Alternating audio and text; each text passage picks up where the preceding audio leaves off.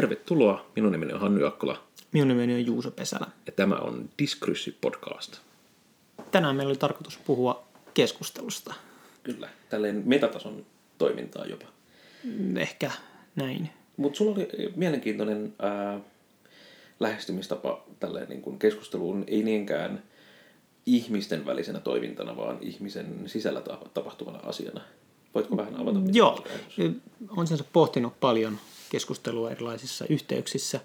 Ja yksi jännä paikka, mihin siinä on törmännyt, on niin kuin hermoston toiminta. Ja tämä oikeastaan pätee laajemmin kuin vain ihmisiin. Mutta meidän niin kuin kaikki ajattelu, kaikki aistitoiminnat perustuu hermosolujen toisilleen lähettämiin viesteihin. Oho.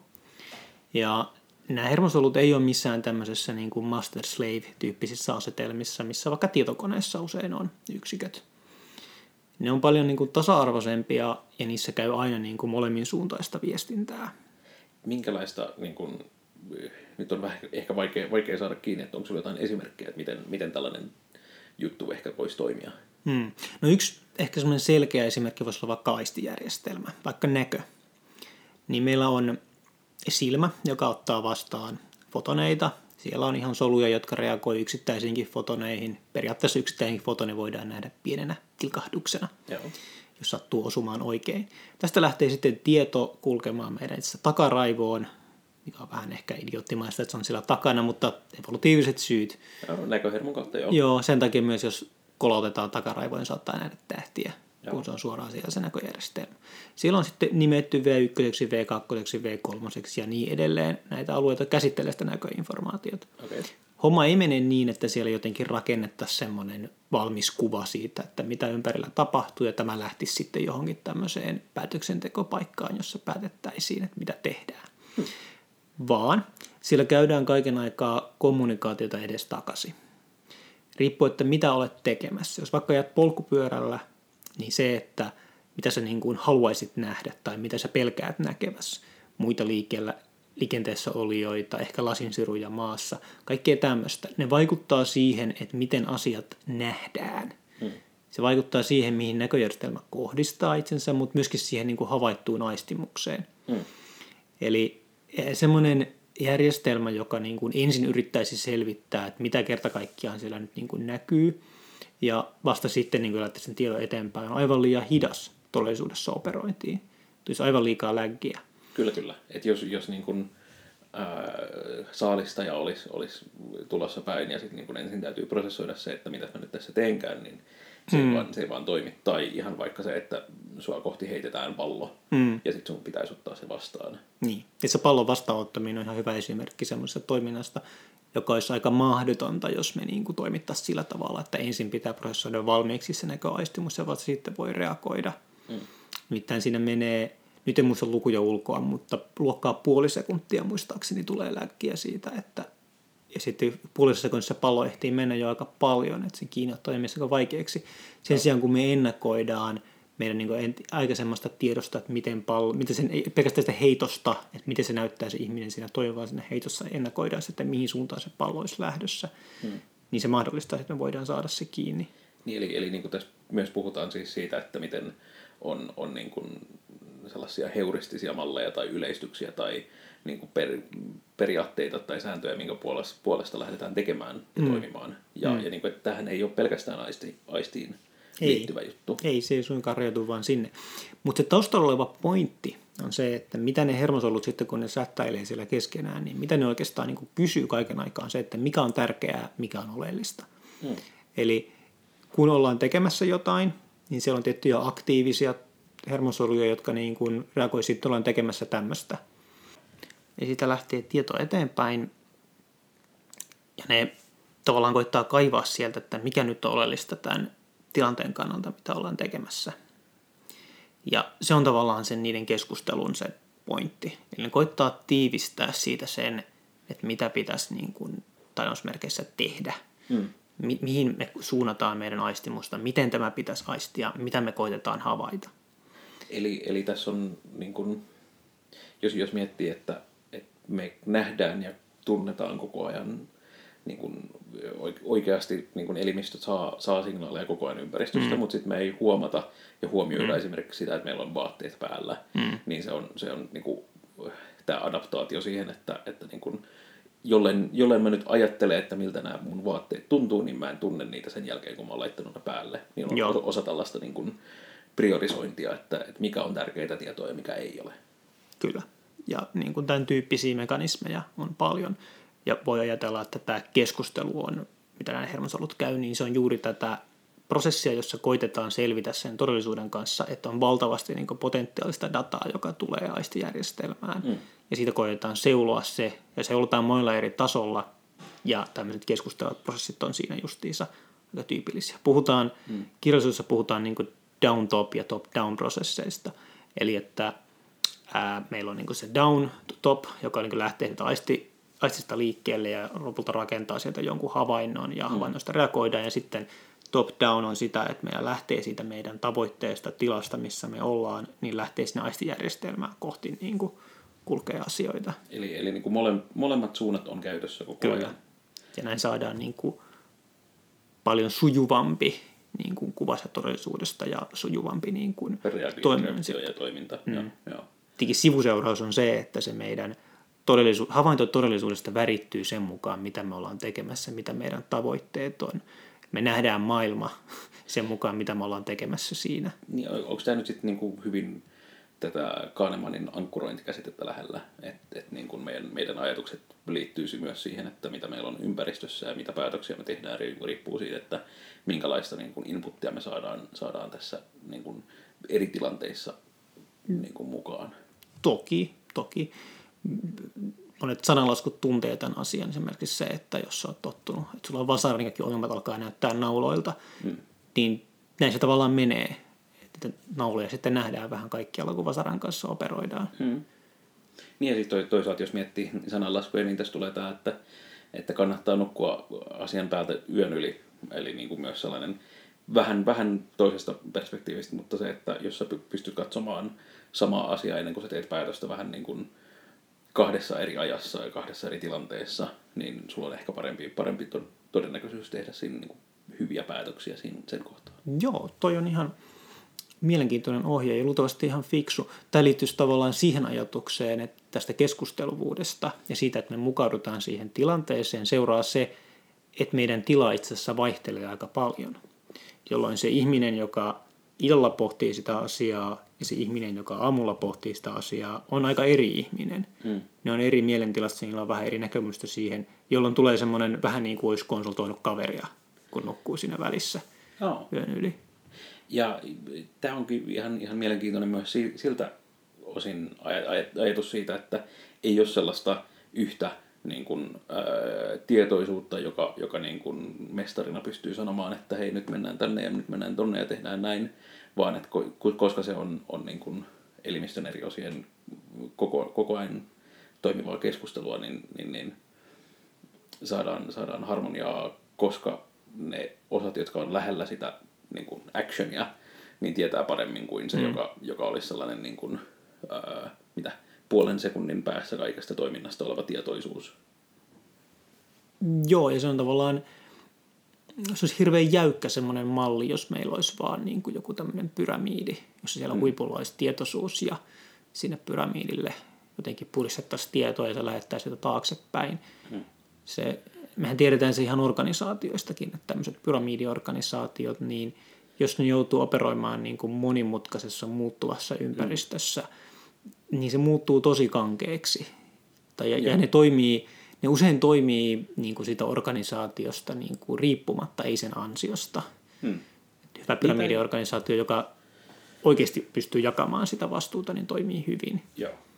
Niin, siis tämä on myös vähän tätä perinteistä, että mikä on tehokkuus ja mikä on vaikuttavuus. Et hierarkkisissa organisaatioissa on ainakin tietenkin se, että silloin kun se asia, mikä on vaikuttavin, on sitä samaa, mitä on optimoitu ja mikä on tehokkain, niin silloin se on ylivertainen malli sellaiseen niin kuin sopeutuvampaan, keskustelevampaan malliin. Mutta sitten taas, jos täytyy olla niin kuin jotenkin adaptoitua siihen tilanteeseen, niin sitten tilanne tuleekin vaikeammaksi. Niin, ja voisi ajatella näin, että biologiassa usein, tai tämmöisissä luonnollisissa mekanismeissa evoluutiossa, joka meidän on muovannut, niin siellä ei ole oikeastaan yleensä varaa tai mahdollisuuksia niin suunnitella mitään. Että ei voi rakentaa tämmöisiä valmiita malleja. Sen sijaan täytyy pyrkiä aina rakentamaan semmoisia niin sopeutuvia kokonaisuuksia. Ja sen vuoksi meidän hermosto on sitten tämmöinen, että se toimii, että se on tosi sopeutuva ja se osaa, niin kuin, osaa ottaa huomioon erilaisia asioita ja osaa muokkautua erilaisiin muotoihin. Ei välttämättä äärimmäisen nopea. Me voidaan helposti tuottaa paljon nopeampia tietonkäsittelyjärjestelmiä. Ei aina äärimmäisen täydellinen, tekee virheitä ja kaikkea muuta, mutta se on niin kuin mukautuva. Ja tämä keskustelevuus siinä, niin mä itse näkisin niin, että se on semmoinen niin kuin, se on sen ominaisuus ja sitten se niin kuin heijastuu meihin. Et me ainakin itse koen usein käyväni sisäisiä väittelyitä jostain aiheesta. Että siellä on niin kuin tämmöisiä vähän toisaalta ja toisaalta tyyppisiä. Joo, ja jos miettii tällainen inhimillistä todellisuutta, niin kyllähän nyt siis on taiteessa paljon esimerkkejä siitä, että miten niin kuin, paradoksaalisia me ihmiset ollaan. Et, niin kuin jos miettii jotain Walt Whitmania ja sitä, että niin kuin, do I contradict myself? That is alright, because I contain multitudes. Eli on, minussa on moninaisuuksia sisälläni. On silleen mielenkiintoinen viesti sit niinku tässä, että miten me ymmärretään itsemme, että me emme ole koneita, jotka on optimoitu tekemään juuri tiettyä asiaa, vaan me ollaan hyvin, hyvin sopeutuvia eliöitä, jotka pystyy muokkaamaan itseämme ja muokkaan tilannetta ja muokkautumaan sen tilanteen mukaan. Ja jotenkin näin kai se ihmisenä olemisen pointti on kai jotain juuri tällaista, että me ollaan koko ajan esikin niin kuin oppimiskoneita, mutta myöskin tämmöisiä niin kuin mukautumiskeskusteluautomaatteja. Sitä on aika vaikea jopa pysäyttää sitä sisäistä keskustelua. Vaatii erityisiä menetelmiä, että semmoiseen pystyy. Kyllä. Tulee mieleen vaan, että mikä sitten on ero oppimisen ja mukautumisen välillä tällainen määrittelymielessä, mutta se on ehkä toinen keskustelu.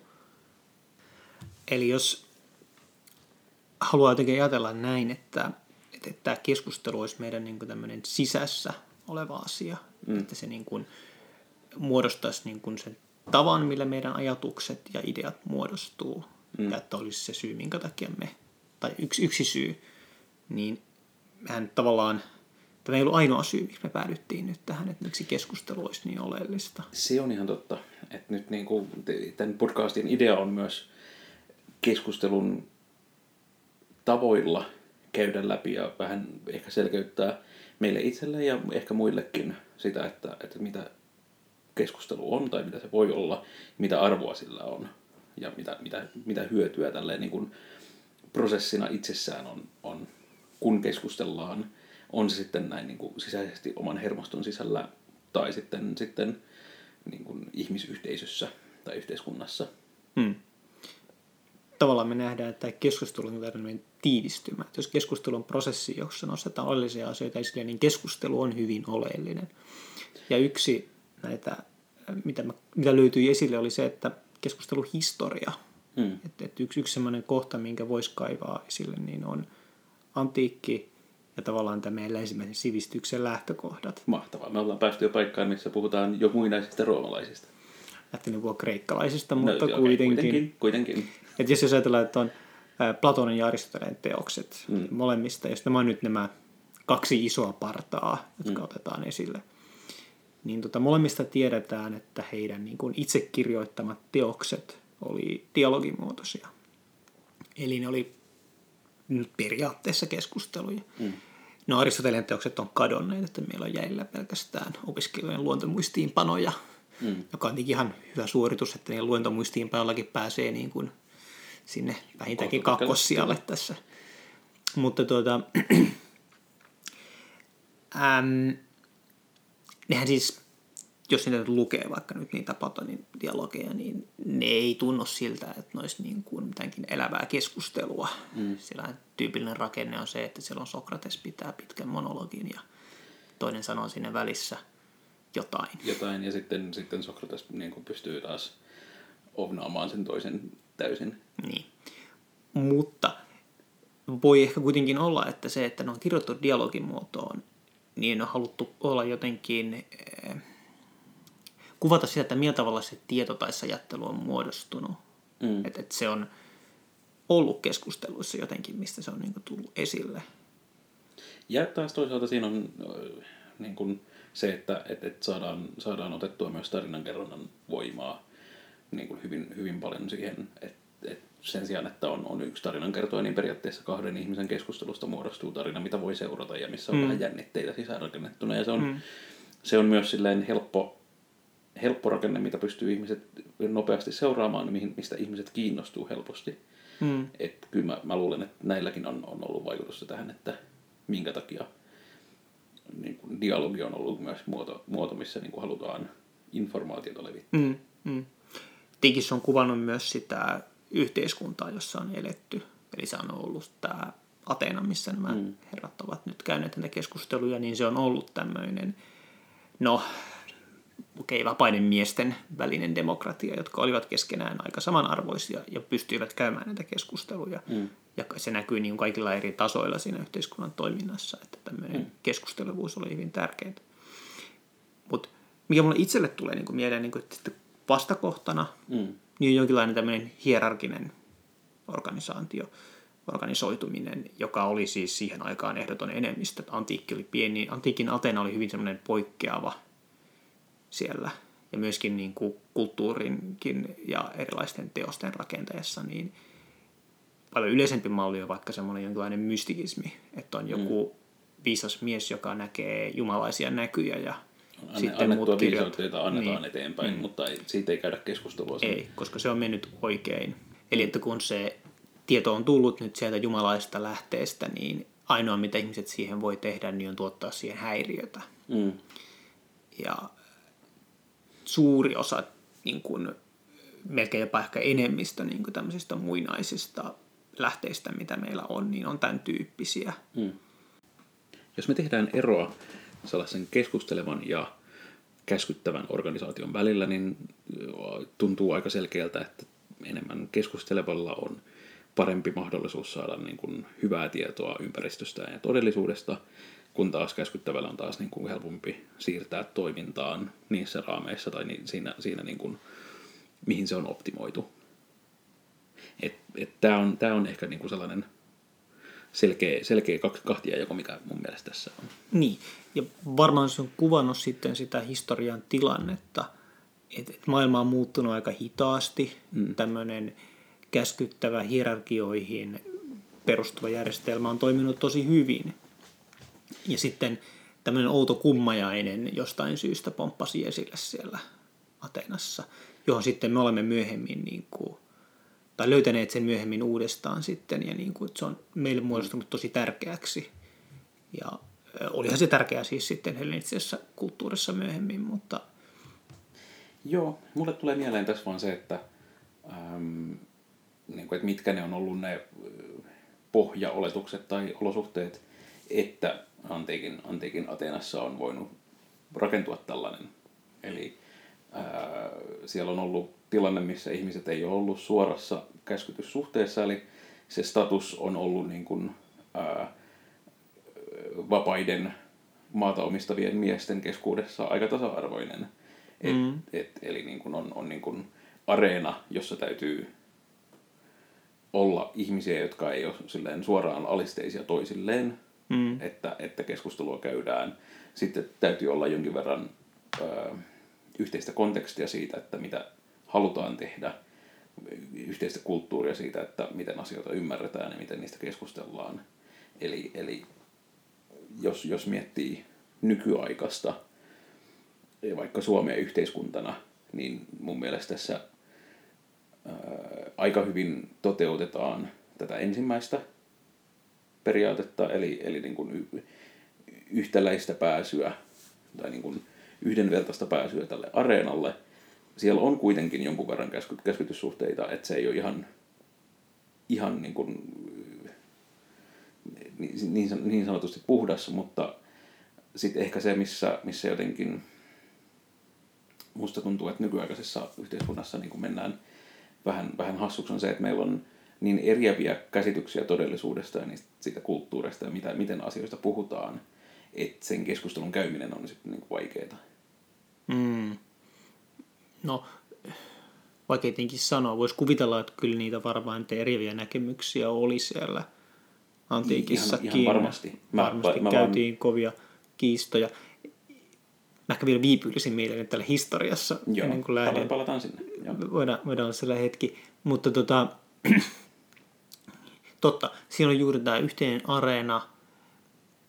Yksi juttu oli myös se, että ne ihmiset kohtasivat sillain niin kuin face to face naamatusten. Se oli siis kaupunki, jossa niin kuin, ja oli itse määrättykin, että ne kokoontuivat sitten päättämään niistä yhteisistä asioista määrättyinä aikoina samaan paikkaan.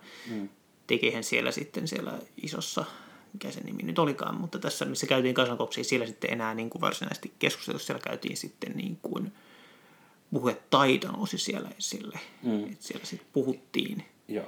Tästä täytyy ehkä myös olla se, että keskustelu on mahdollista silloin, kun osallistujamäärä ei ole niin kuin mahdottoman suuri.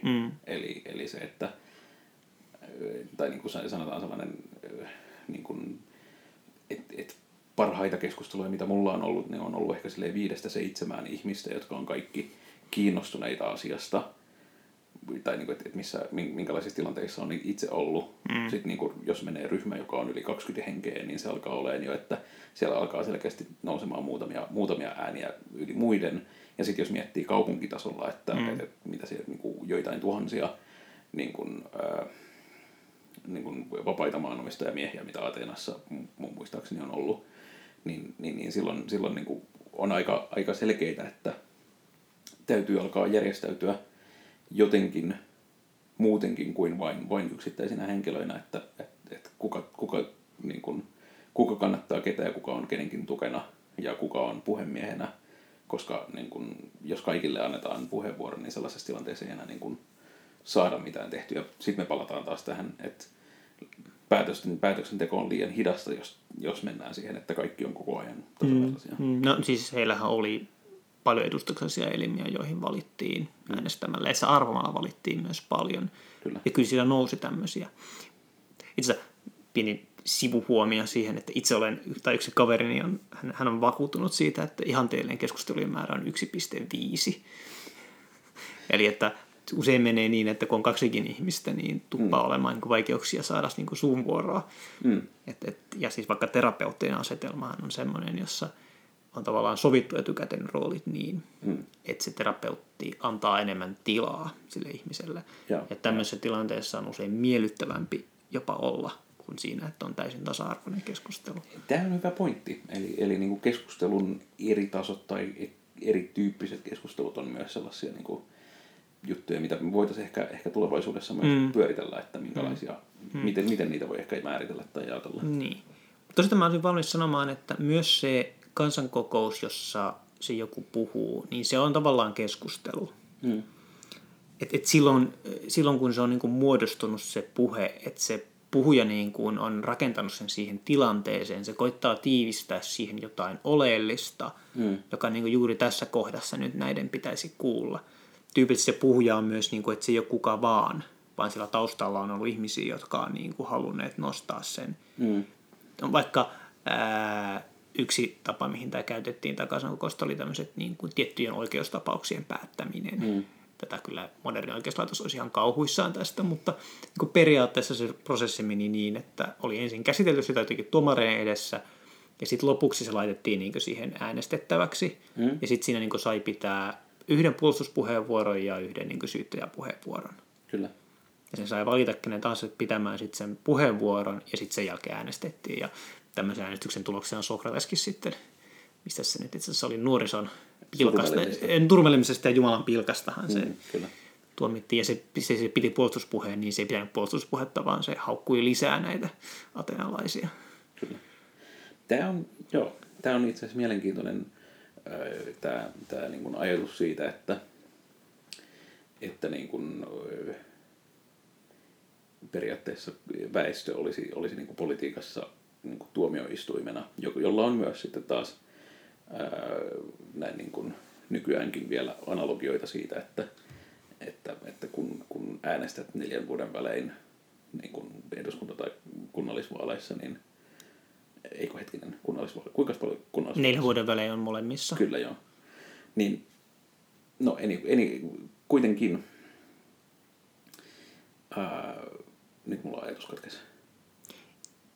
Niin siis sitä olin sanomassa, että kyllähän meilläkin on vielä se, että kyllä kansa tietää, tai kyllähän nyt niin kuin, äänestäjien sana painaa tässä, mutta se on hyvin kuitenkin sitten taas erotettu niistä asioista, vaan me tuomitaan niitä ihmisiä, että kuka on meidän luottamuksen ja äänen arvoinen.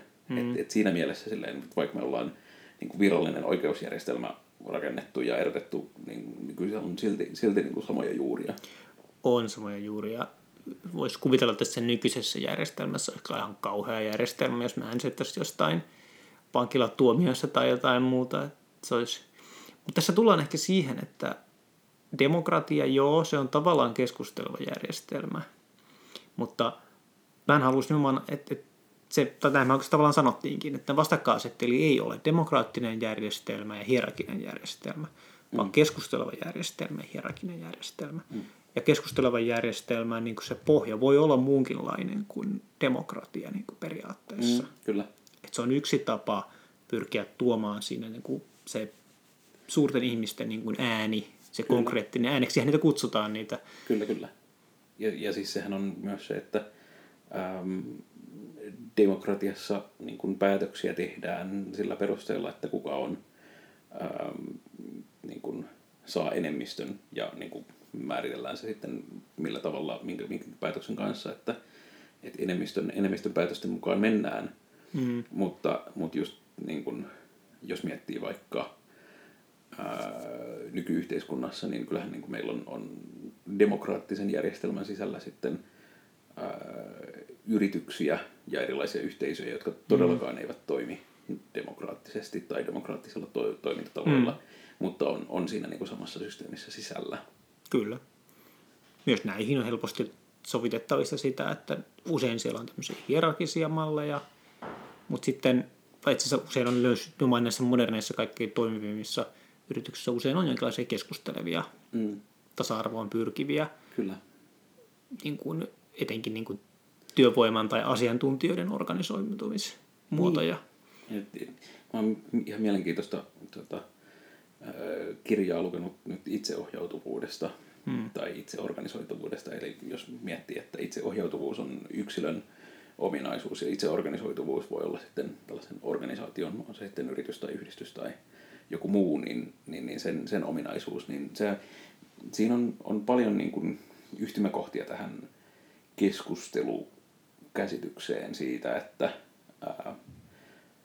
niin kuin parhaan käsityksen todellisuudesta saa siinä kohtaa, kun ihmiset, joilla on paras tieto, puhuu siitä omasta perspektiivistään ja keskustelee muiden niin kuin eri puolilla omasta perspektiivistään niin kuin lähestyvien tyyppien kanssa, jolloin saadaan paras kokonaiskuva, jolloin se ei ole sen niin kuin johtohenkilökunnan harteilla olla kaiken näkeviä ja kaiken tietäviä. Ja toi on, kuulostaa hyvin järkevältä ja toi kuulostaa siinä mielessä musta mielenkiintoiselta, että mä itse koen, että meidän hermostoitse toimii vähän samalla tavalla.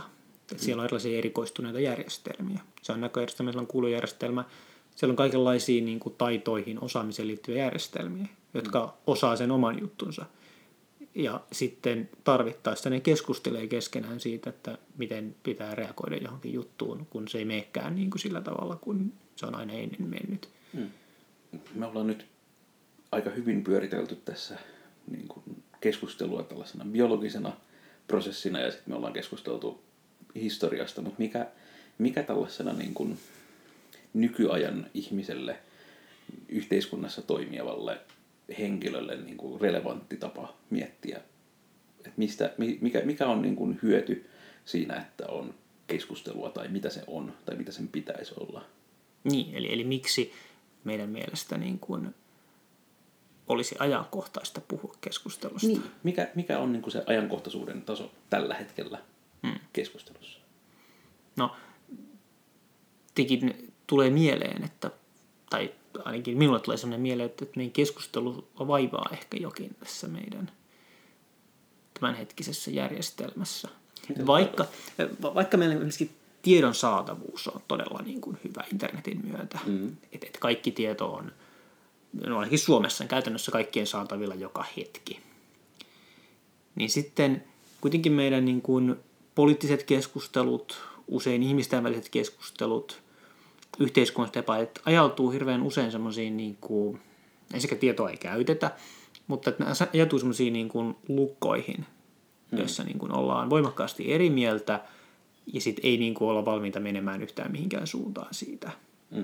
Eli nyt tarkoitat siis tätä polarisoitumista, eli niin kuin ihmiset identifioi itsensä eri leireihin ja sitten eri ryhmiin, jotka sitten on vastakkaisia toisilleen, eivätkä niin, että olisi niin kuin samaa yhteiskuntaa tietyllä tavalla. Tai se ei ehkä ole vielä niin kuin täysin eriytynyt, mutta niin kuin, että on polarisoituminen on tapahtumassa. Mä väitän, että se on niin kuin sitä, että ei käydä keskustelua.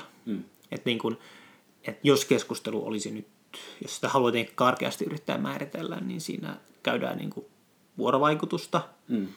Ja sitten niin kuin, että viestin, joka ottaa viestin vastaan ensin siltä, joka ensin lähetti, niin se koittaa ymmärtää sen niin kuin viestin lähettäjän pointin. Se ei vaan niin kuin katso sitä viestin sisältöä, vaan se ottaa huomioon myös sen niin kuin lähettäjän ja sen kontekstin ja koittaa niin kuin empatiaa käyttää siinä hyväksi. Joo. Ja sitten hän lähettää niin kuin sitten sen vastineen, jolloin se, joka lähti sen alkuperäisen viestin, niin saa niin kuin tietää, että, aha, että miten tähän minun asiaan niin kuin suhtauduttiin, ja tyypillisesti käydään pallottelua sitten edestakaisin. Joo.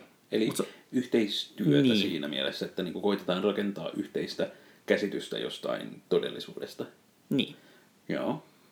No niin, sinänsä toihan on niin kuin hyvinkin ymmärrettävää, jos miettii, että me ollaan puhuttu julkisesti hyvin niin kuin monta vuotta tässä jo silleen, että on erilaisia kuplia, joissa ihmiset elää ja sitten ne ei enää hirveän paljon keskustele keskenään, niin jos sen pyörittelee silleen, että on juuri näitä tällaisia erilaisen tiedon alueita, jotka keskustelee sisäisesti keskenään, mutta eivät niin kuin, tai sisäisesti itsensä kanssa keskustelevat nämä ryhmät, mutta eivät keskenään toistensa kanssa. Niin silloinhan me ollaan tilanteessa, että näitä yhteistä todellisuutta on todella vaikeaa rakentaa. Näin siinä niin kuin helposti voi käydä. Eli että meidän niin kuin se areena, josta keskustelua pitäisi käydä, niin se on niin tällainen fyysisesti se on edelleen samassa paikassa, mutta se on virtuaalisesti jakaantunut. Ja tähän nyt vaikka näkyy monessakin, mutta nyt ehkä korostuneesti vaikka Yhdysvalloissa. Siellä on äärimmäisen jakaantunut tällä hetkellä se keskusteluilmapiiri nykyisen presidentin ja vastustajien välillä. Joo. Ja niin kuin nähdään samantyyppisiä prosesseja on nähty niin kuin nyt monessa paikassa. On Turkki, Puola, Venäjä on vähän pidemmällä tässä prosessissa. Eli että siellä on sinänsä niin kuin periaatteessa demokraattisessa järjestelmässä, no usein demokraattisessa järjestelmässä, on noussut niin kuin semmoinen, on syntynyt voimakas vastakkainasettelu ja sitten on noussut valtaan toinen vastakkainasettelun puoli. Ja se pyrkii niin kuin sitten tukahduttamaan sen toisen osapuolen. Eli ei ole enää keskustelukumppaneita, vaan enemmän vastustajia tai jopa vihollisia. Joo. Tavallaan siinä rakennetaan sinne alun perin keskustelevan demokraattisen järjestelmän sisällä lähdetäänkin rakentaa hierarkista järjestelmää, joka nyt oli tietenkin sen tyyppistä kehitystä, mitä me nähtiin vaikkapa viime vuosisadan alkupuolella. Siis, tai niin kuin jos ajattelee autoritääristä järjestelmää, niin sehän on hyvinkin käskyttävä tai niin kuin Keskeinen pointti siinä on se, että on pienempi joukko, joka käskee, tai yksi johtaja, joka käskee, ja sitten muut toteuttaa. Eli ollaan niin kuin selkeästi hierarkkisessa statusjärjestelmässä jossain kohtaa, kun taas sitten niin kuin keskustelevassa se oman tilanteen tai statuksen määrittely voi vaihdella hyvinkin nopeasti. Ja tämmöiseen hierarkkiseen ajatteluun jotenkin aina täytyy liittyä se, että ollaan päätetty, että maailma on valmis. Että me osataan nyt nämä jutut, että nyt ei tarvitse enää niin kuin muuttaa mielipiteitä. Kun taas se keskustelevaan kuuluu semmoinen jatkuva nöyryys sen suhteen, että mä en tiedä, miten maailma välttämättä toimii. Ja se pointti, että sä kuuntelet toista, niin johtuu siitä, että se toisella on varmaan jotain fiksua sanottavaa. Että niin mä en tiedä kaikkea ja mä haluan oppia lisää. Toi on ehkä aika pitkälle viety niin kuin ajatus just siitä, että niin kuin toinen on... tai niin kuin, mä huomaan myös, että me rakennetaan tässä selkeästi sellaista asetelmaa, missä toinen puoli on selkeän hyvä ja toinen puoli on niin kuin selkeän epätoivottava. Tai niin kuin, että siinä on niin pitää hyvin vahva tällainen polarisaatio myös tässä meidän omassa keskustelussa. Mä olisin ehkä sanoa, että se enemmänkin kyse on niin kuin niistä, ei niinkään niistä ihmisistä, vaan niin kuin niistä tavoista, millä ne on suhteessa toisiinsa. Ja mehän ollaan kiinni niin kuin monessa meidän jutussa, me ollaan hierarkisissa suhteissa, jossain toisessa me ollaan keskustelevissa suhteissa. Että nämä on tämmöisiä vähän liukuvia. Kyllä. Mutta jos miettii nyt tälleen, me ollaan nyt pyöritelty keskustelun käsitettä nyt vähän hassuilla tavoilla, niin onko meillä mitä niin kuin tällaisia yhteenvedettäviä niin kuin jotenkin huomioita, että me ollaan puhuttu nyt niin kuin keskustelevista järjestelmistä tällaisina niin kuin yleisperiaatteeltaan sellaisina, jotka koittaa yhdessä rakentaa niin kuin mahdollisimman hyvää totuuskäsitystä, jonka pohjalta pystytään sitten niin kuin arvioimaan ja tekemään päätöksiä. Mitä muita asioita tulee mieleen? Niin, että se on tämmöinen mukautuva, sopeutuva järjestelmä, ja olemme esittäneet, että ainakin osittain meidän hermoston toimintaa, että se jossain mielessä pohjimmiltaan olisi tämän tyyppinen, jolloin se selittäisi sen, että se on niin kuin, että meidän ajattelu, meidän sisäinen elämä on tämän tyyppistä niin kuin luonnostaan keskustelevaa. Ja että se heijastuu sitten myös osittain siihen, miten me toimitaan ryhmissä ja laajemmasti niin kuin yhteiskunnallisissa toiminnoissa. Niin. Ja mikä on varmaan ehkä yksi pohjasyy siihen myös, että tämmöiseen hierarkisen järjestelmiin sisältyy aina yleensä kitkaa. Se, niin kuin ihmiset alkaa kuitenkin vastustamaan sitä myös. Et vaikka siinä on niin kuin houkutusta siihen, että jaetaan se yhteinen näkemys ja todellisuudesta ja sitten toimitaan prikulleen sen yhteisen näkemyksen mukaan, niin aika usein kuitenkin alkaa muodostua sellaista kitkaa sieltä pohjalta, että halutaan niin kuin itse osallistua ja vaikuttaa. Kyllä, eli tällainen niin kuin ajatus ihmisen autonomian halusta myös on tässä selkeänä. Niin. Sitten me keskusteltiin hieman antiikista, siitä kuinka tämä voisi sitten ehkä liittyä siihen, mutta että tämä keskustelun historia jotenkin löytyisi sieltä Ateenasta ehkä. Varmaan jos me hieman huolellisemmin kaivettaisiin, niin löydettäisiin se vähän kauempaakin. Mutta tämmöinen me nyt kuitenkin esitettiin, ja tavallaan, että sieltä historiasta se toinen vastapuoli olisi tämmöinen niin kuin uskontoon nojaava, tämmöinen mystinen. Että jos se Sokrates oli nytten, että se pointti oli se, että se viisaus esiintyi niissä keskusteluissa ja se viisaus asui tavallaan niissä keskusteluissa, mitä hän kävi, niin tämmöinen mystinen mies sitten syöpi sieniä ja näkee unia ja sitten hän tulee totuuden kanssa ulos ja sitten kirjoitetaan kirjaa ehkä myöhemmin. Niin, no joo. Ehkä jos me jotenkin uudelleen määrittäisin, koska toi oli taas hyvin jotenkin värittynyt kuvailu, mutta ehkä jos ajattelee asiaa siltä kantilta, että dialogissa niin kun se totuus ilmenee siinä prosessissa, joka tapahtuu toimijoiden välillä. Ja sitten taas tällainen niin kuin vastakohta sille on se, että totuus on jostain tietystä yksittäisestä lähteestä, ihmisestä tai niin kuin, jumalallisesta toiminnasta, jota ei voi niin kuin, kiistää tai siitä ei voi niin kuin, keskustelua käydä. Niin tämä on ehkä silleen... Se on ehkä. Ja sitten varmaan asteeroja näiden kahden välillä, että kuinka paljon niin kuin, halutaan. Mutta eikä se... No joo, että se hierarkisen peruslogiikka on se, että se totuus on niin kuin olemassa. Ja sitten, että usein että ihmiset lähinnä vaan sotkee sitä. Kyllä. Kun taas sen dialogissa se totuutta joudutaan koko ajan etsimään uudestaan ja mieli ei koskaan varsinaisesti ole sitä. Kyllä. Mutta jos miettii taas toiseen suuntaan, niin me ollaan nyt puhuttu aika paljon hyvin silläkin oletuksella, että että niin kuin dialogisuus on selkeästi positiivinen asia, mutta mitä niin kuin heikkouksia sillä on, että jos se olisi kaikissa tilanteissa aina niin kuin hyvä ja paras toimintatapa, niin silloinhan ei varmaankaan tapahtuisi mitään muuta kuin dialogia, eli missä kohtaa tapahtuu. No tähän voisi kaivaa vaikka sieltä meidän hermostosta taas, että siellä on myös niitä automaattisia. Ja suurimman osan ajasta niin kun ne toimintatavat on hyvin automaattisen kaltaisia. Kahnemanilla esimerkiksi tämä systeemi 1 ja systeemi 2. Eli että suurimman osan ajasta me niin kun toimitaan meidän aiemmin opitun materiaalin pohjalta. Tavallaan niin kuin ennakkotapauksina. Että kun me ollaan aiemminkin, aina kun me noistaan aamuja, mennään peseen ne hampaat, niin näin tapahtuu. Sitten vain, jos käypikin ilmi, että hammastahna on loppu tai jotain muuta, niin sitten tulee, niin kuin, että hetkinen, mitäs nyt, poikkeus, nyt täytyy tehdä jotain. Ja silloin systeemi 2 aktivoituu ja ruvetaan tekemään jotain poikkeuksellista. Joo. Eli niin kuin tällainen keskustelu systeemi 1 ja 2 välillä tapahtuu kriisitilanteissa, kun tarvitaan uusia toimintatapoja, mutta silloin kun eli niin kuin ehkä jos miettii dialogisuuden heikkouksia, niin se on se, että se on hitaampaa ja se vie resursseja.